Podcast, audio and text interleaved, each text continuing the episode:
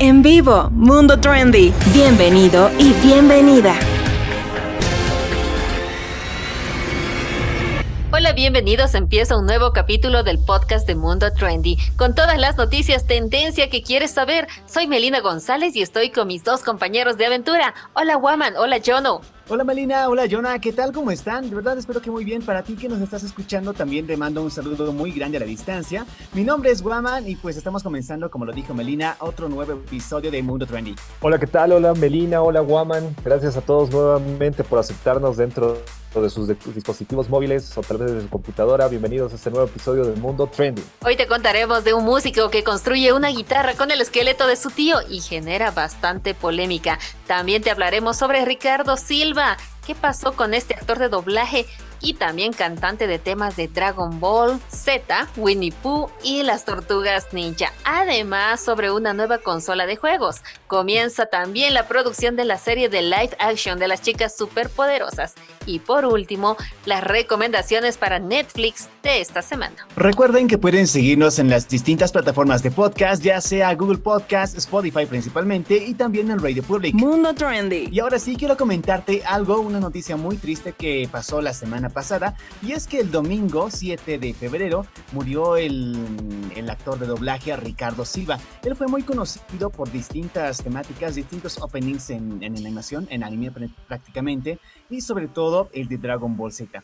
Esta, Este actor de hecho, habría entrado primero el 4 de febrero, un jueves, si mal no estoy, entró a la clínica y lo habían notificado mediante Twitter indicando que él estaba bien, que a pesar de todo lo que había pasado, pues él estaba estable. Sin embargo, lo que pasó después eh, eh, conmocionó por lo menos a toda la industria del doblaje en México, porque mm, ya el 7, él había dejado incluso un mensaje en el que decía que estaba partiendo en paz. Entonces, ya directamente lo sacó mediante su cuenta de Instagram, sus familiares estuvieron muy tristes y varios canales en YouTube, ah, bueno, a través de varios canales en YouTube, se comenzó a hacer tendencia a su nombre y algunos famosos también le estaban comenzando a dedicar algunas, algunas letras, algunas dedicatorias en cuanto a música, canciones, este, algunas palabras en frases, en imágenes también. Pero bueno, eso es lo que tengo que decirles. Miren que este, con este personaje hemos escuchado muchas canciones. No sé, Jonah si, o Melina, ¿se han escuchado alguna de Dragon Ball, de Digimon de repente?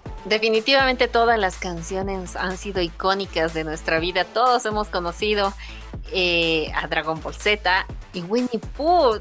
definitivamente, yo no sabía que él hacía la voz de Winnie Pooh. Bueno, actor de doblaje, ¿no? De Winnie Pooh. Y sí, es una gran pérdida para el mundo del entretenimiento en especial. Oh, sí, increíble la pérdida, ¿no?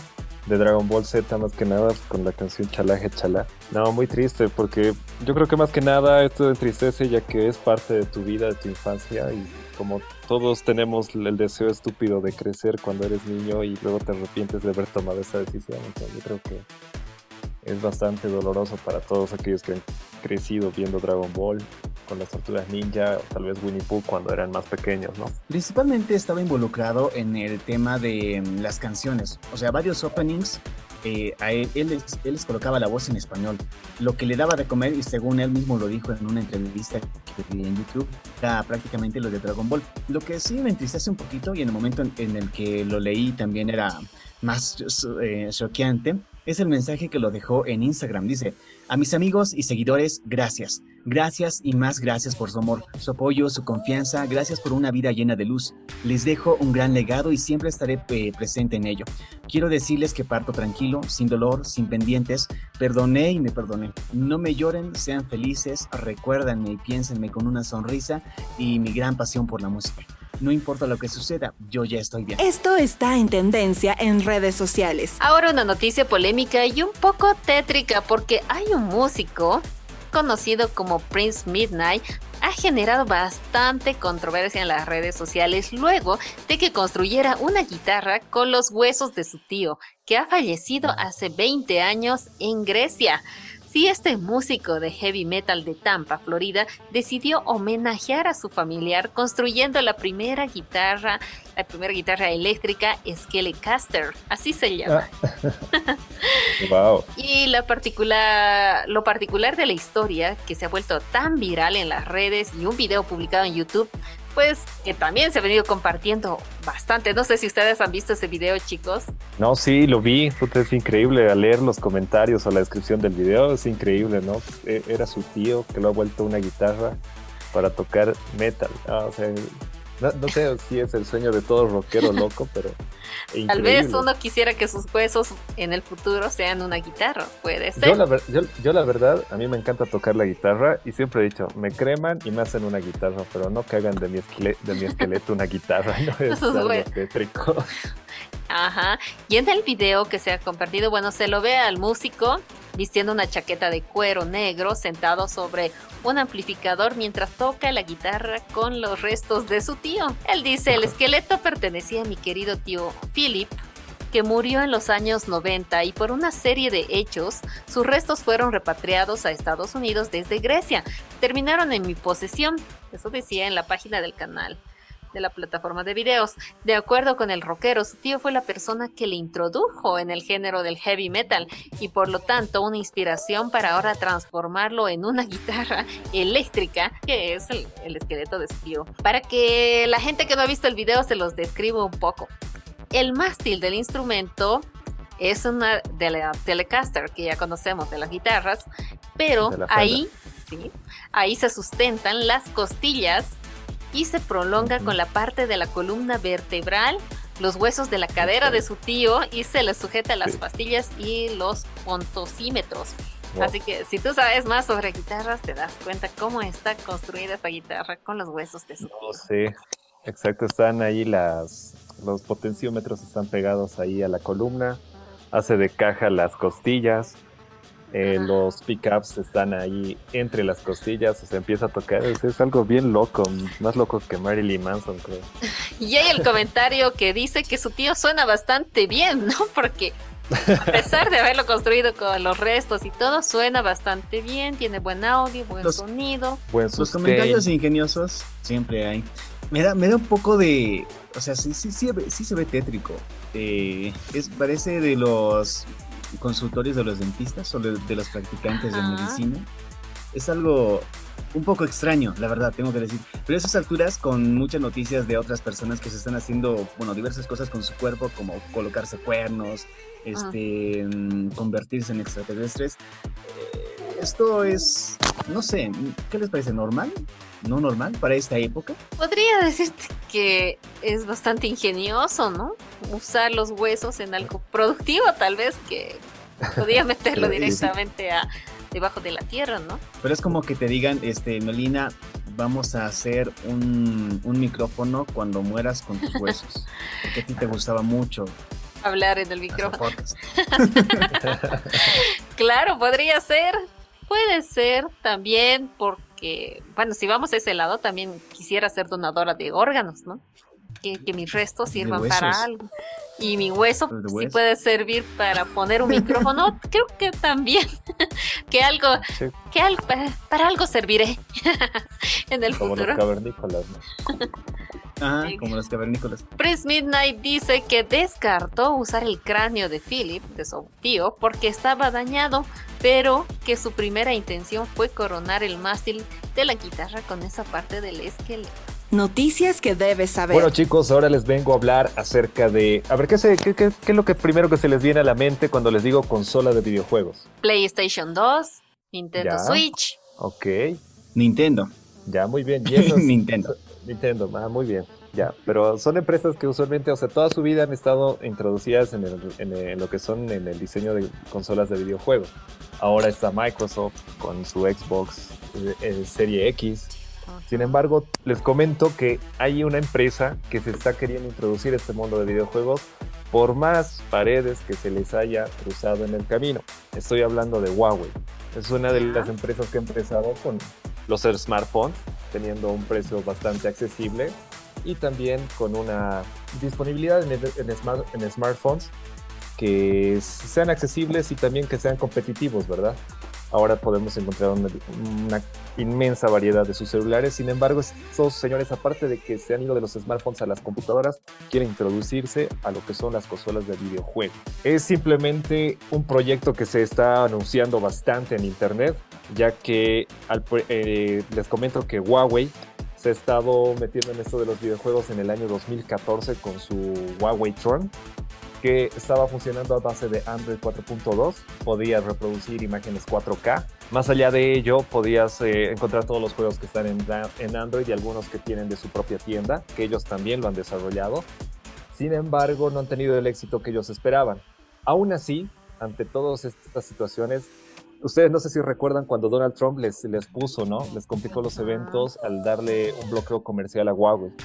Entonces ya no tienen con quienes trabajar en Estados Unidos, que también están desarrollando videojuegos.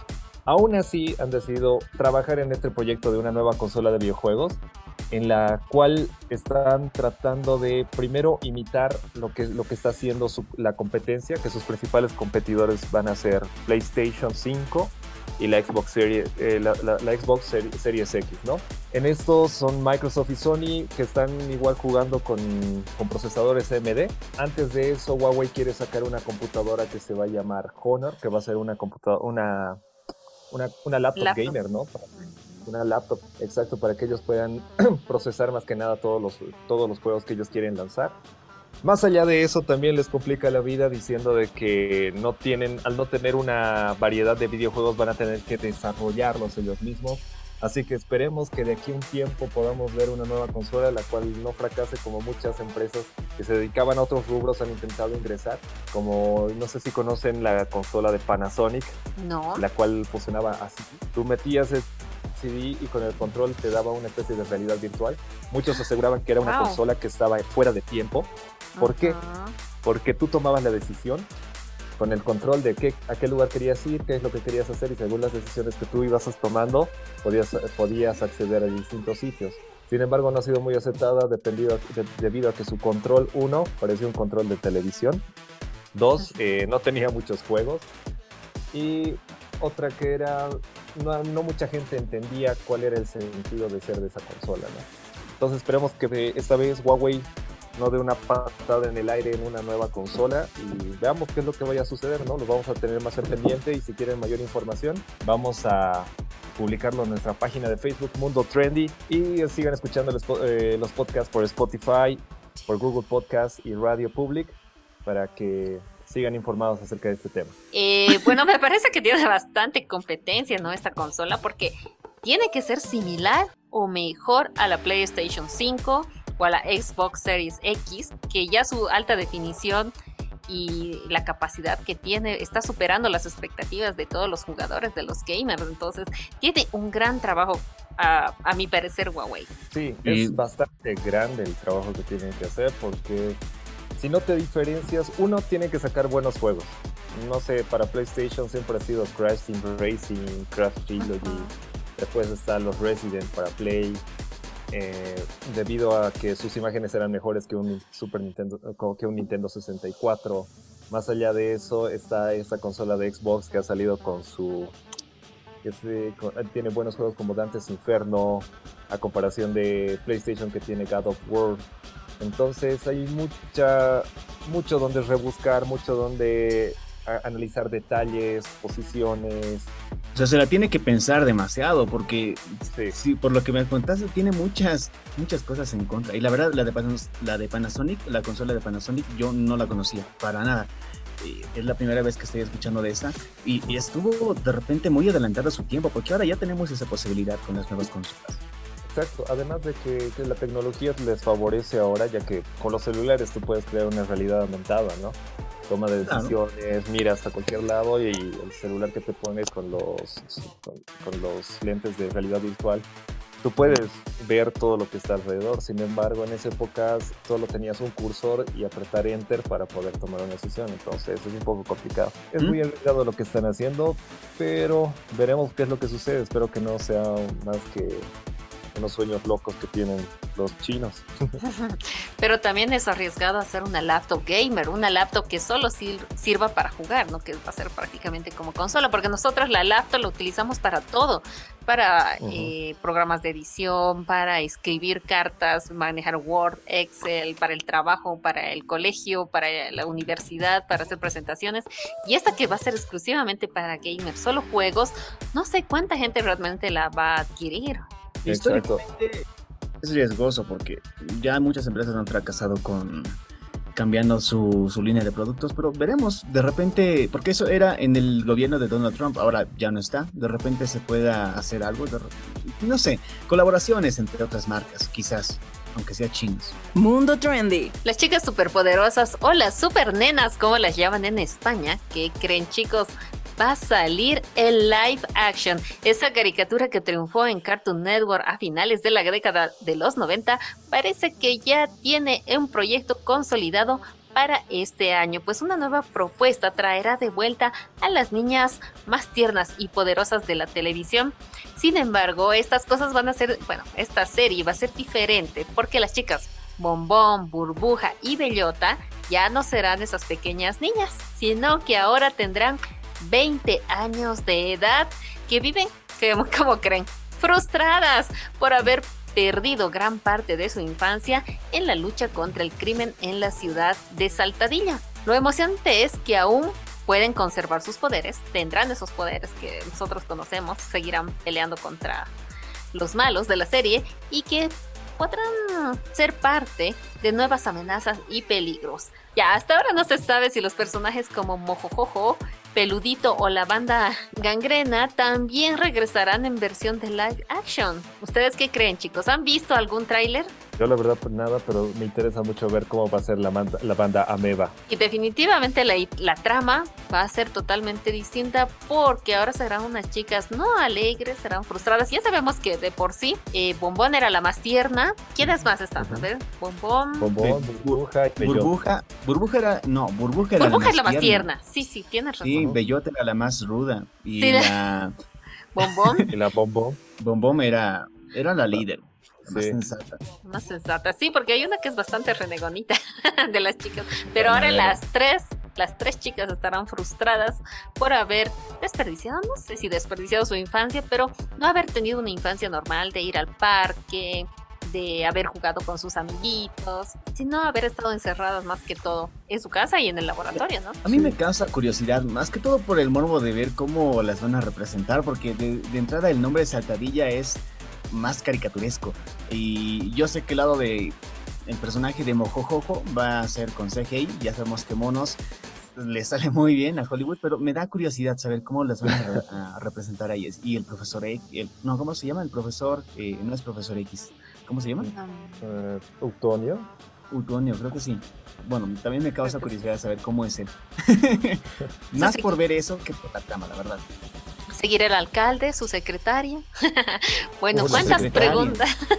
¿Cuántas preguntas tenemos? Bueno, pero hasta el momento sí también está en duda. No se sabe qué actores podrían componer el elenco, pero sí, ya es un hecho que esta nueva producción podría estrenarse a finales de este año, de este 2021 o principios del 2022. Película trendy. Ahora les quiero comentar algo acerca, bueno, algunos datos cortos acerca de la película llamada El Lobo de Wall Street, una película basada supuestamente en hechos reales, pero más está basada en los libros que escribió Jordan Belfort, que es el personaje sobre el cual trata la película.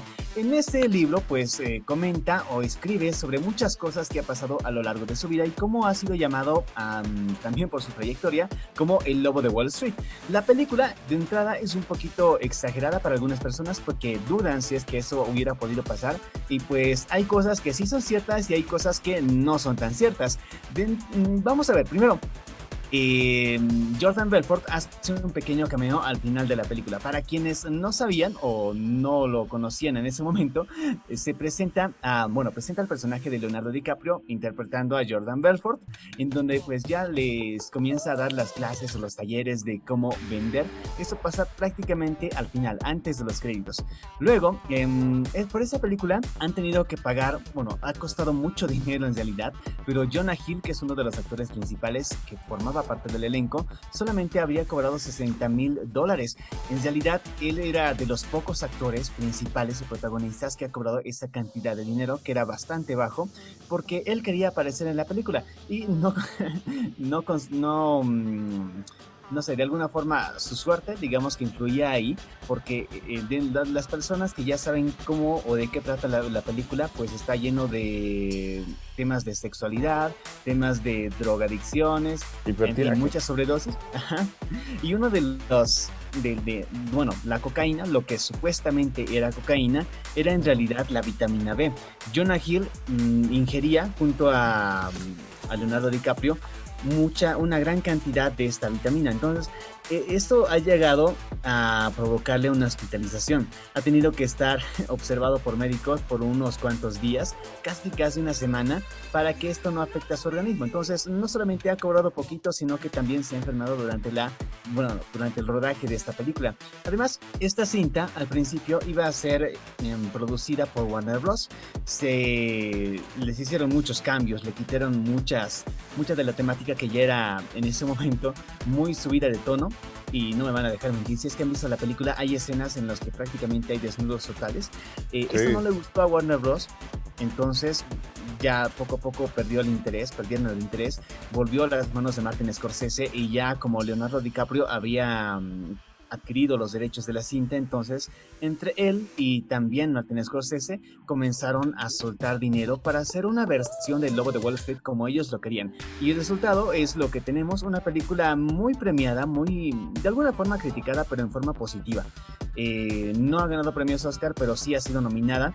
Y también, bueno, Leonardo DiCaprio creo que no. Para esa película no estaba nominada, según recuerdo. Esta película sí estuvo nominada a los Oscar, pero no ganó. Ah, cierto, exacto. Ha sido nominada, pero no ha ganado ninguna. Eh, eh, haciendo una encuesta breve, muchos de los fanáticos de esta película estaban indignados porque no había ganado ningún premio Oscar, pero sí había sido nominado. nominado. Principalmente por, eh, ajá, principalmente por Leonardo DiCaprio, porque su actuación en esta cinta era muy elevada, rompía los estándares para otro tipo de películas. Y recién, ¿cuándo fue que ganó su premio Oscar? Para El Renacido, si no estoy mal, ¿no? Ajá, Renacido. Solamente para esa película, no para esta. La, su, forma de actuación, por lo menos a lo que se ve, deja un gran trecho en comparación con otros actores que, que supuestamente pues habían ganado el Oscar como mejor actor porque lo había hecho mucho mejor que, que Leonardo DiCaprio. Incluso eh, esta película ganó el MTV Movie Award al mejor momento extraño en la pantalla y justamente era lo que tú mencionaste, Leonardo DiCaprio, cuando está ingiriendo la droga y todos los efectos que, que la producen, ¿no? Ese es el momento más extraño y ganó este premio eh, en los MTV. Sí, ellos hay partes increíbles, ¿no? Cuando está pilotando igual medio intoxicado el helicóptero y lo estaciona. Ah, sí. o sea, tiene varias escenas que son bastante increíbles. A mí en lo personal eh, me parece que es algo no tan salido de la realidad. Sin embargo, se podrían haber tomado mejores decisiones, pero es increíble la manera en que interpretan ¿no? a una persona que puede llegar a obtener el poder y que simplemente sea, eh, la ambición es que lo que lo destruye, porque él tranquilamente podría haber seguido siendo millonario, ¿no? Dejado lo que estaba haciendo. Sin embargo, es una excelente película. A mí me encanta más allá de las escenas, más allá de lo del, del consumo de, de, estupefacientes. Entonces, es, a, mí, a mí me encanta. Yo le he visto como 6, 7 veces. Wow, ¿de verdad? ¿En serio? Sí, no, sí, le he visto Solo. wow. Esta noche. Lo volverás a hacer. La verdad. Es una película para San Valentín. no. Sí, exacto. Yo Pero solo le vi una no vez. Es. No, Nica, para niños no. Hijo, ¿qué, papá, ¿por qué estás tirando harina? Creo que leche por la nariz. es leche. Leche en polvo. Lo que sí se ha ganado son nominaciones, bueno, no nominaciones. Eh, actualmente tiene el récord Guinness a la película con más groserías dichas a lo largo de todo el film. Mira que 686 malas palabras han sido registradas registradas en esta película. Entonces, por lo menos ya es algo, ¿no? Ya tiene algo que, algo que se va a llevar a... Sí. algo que se lleva ahí. Y además las escenas muy fuertes, principalmente una que me llamó la atención, en la que decía Margot Robbie que um, sus escenas de desnudos tenía que serlas eh, sí o sí. Ella se sentía muy incómoda tener que grabar ese tipo de escenas delante de hombres. Es Pero más, dice que ella sí. estuvo 17 horas desnuda con 30 hombres mirándola. Wow. No, yo no, y renuncio. no sé cuánta plata le habrán pagado, pero no sé para poder hacer eh, pero, mira, esas escenas. Sí le, sí le, han invertido casi 100, mi, 100, millones, 100 millones de dólares y han recaudado 392 millones. O sea, Yo creo que debe valer la pena. Además, la poquito. Margaret Robbie, no, el que más poquito ha cobrado fue Jonah Hill. Margot Sí. Robbie le debieron pagar muy bien. Además, desde ahí ya ha comenzado el ascenso de muchas de las estrellas, incluso de Jonah Hill, de, de Margot Robbie. Ya desde ese punto ya han comenzado a poner los reflectores sobre Leonardo DiCaprio también, incluso antes, pero este ha sido como un, eh, no sé, como un cohete, por así decirlo, haciendo la analogía. Pero les ha dado más notoriedad, por lo menos en Hollywood. Por los que no conocen, Jonah Hill es el que ha salido super cool. el gordito. que El ya no es gordito tan es super gordito. cool. No, pues, eh, no dice que le molestaban harto, ¿no? Pero vamos a hablar eh, de eso en otra, en otro capítulo. Sí, son muy graciosas algunas cosas que he averiguado de Super Cool. Mundo Trendy. Bueno, en las recomendaciones para esta semana, en nuestra plataforma de Netflix tenemos Los tiempos de Pablo Escobar, Lecciones de una época.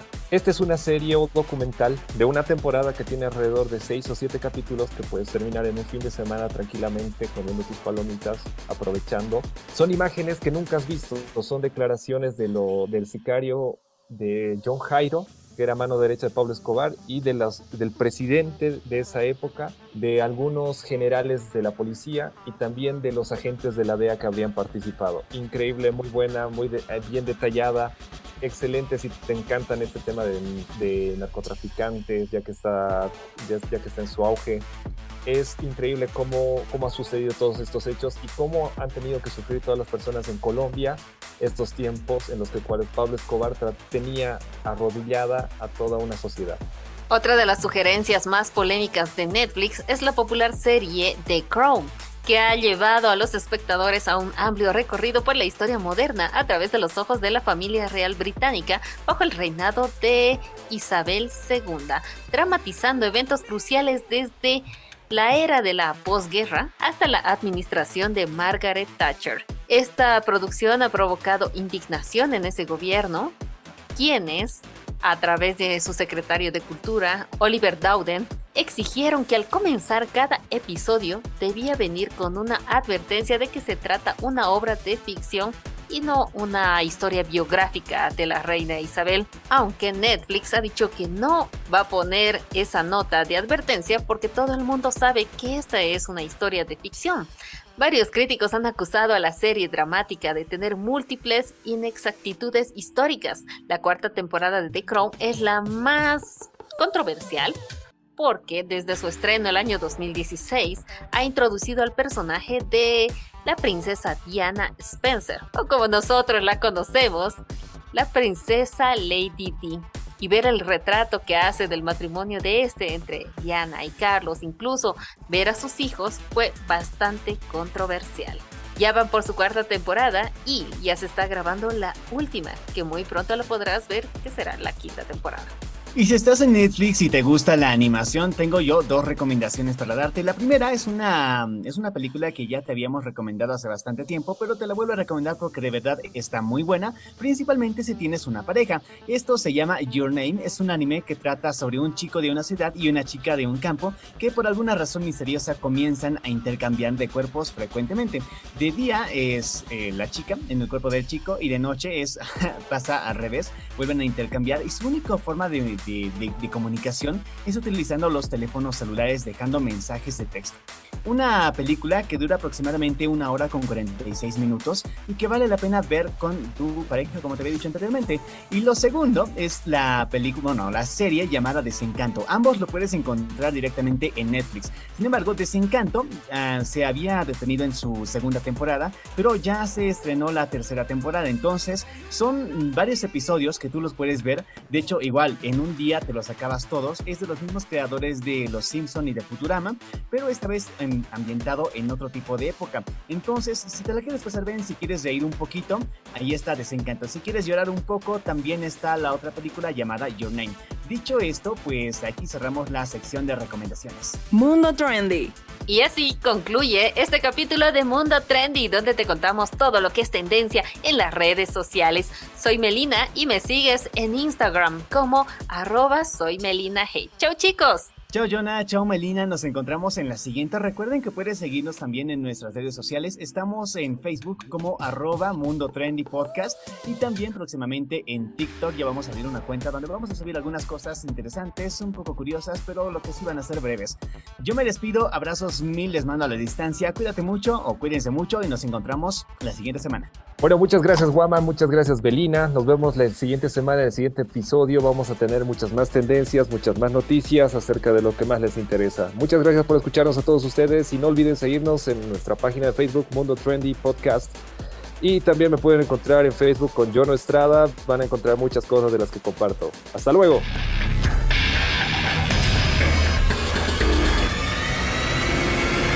En vivo, Mundo Trendy.